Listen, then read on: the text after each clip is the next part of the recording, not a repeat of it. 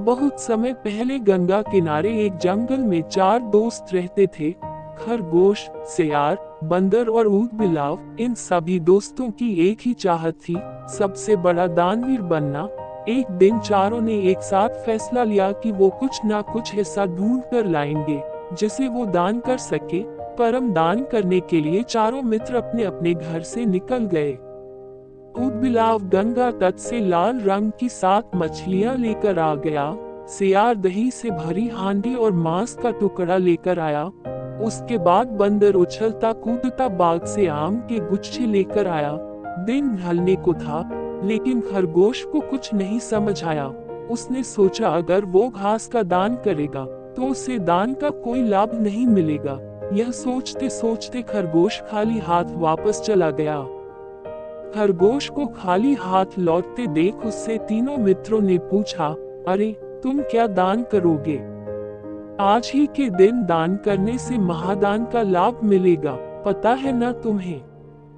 खरगोश ने कहा हाँ मुझे पता है, इसलिए आज मैंने खुद को दान करने का फैसला लिया है। यह सुनकर खरगोश के सारे दोस्त हैरान हो गए। जैसे ही इस बात की खबर इंद्र देवता तक पहुँची तो वो सीधे धरती पर आ गए। इंद्र साधु का भेष बनाकर चारों मित्रों के पास पहुँचे। पहले सियार, फिर बंदर और फिर उदबिलाव ने दान दिया। आखिर में खरगोश के पास इंद्र देवता पहुँचे और कहा, तुम क्या दान दोगे? खरगोश ने बताया कि वो खुद को दान कर रहा है। इतना सुनते ही इंद्रदेव ने वहाँ अपनी शक्ति से आग जलाए और खरगोश को उसके अंदर समाने के लिए कहा। खरगोश हिम्मत करके आग के अंदर घुस गया। इंद्र यह देखकर हैरान रह गए।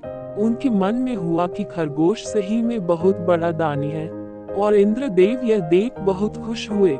उधर खरगोश आग में भी सही सलामत खड़ा था। तब इंद्रदेव ने कहा, मैं तुम्हारी परीक्षा ले रहा था। यह आग मायावी है। इसलिए इससे तुम्हें कोई नुकसान नहीं पहुंचेगा।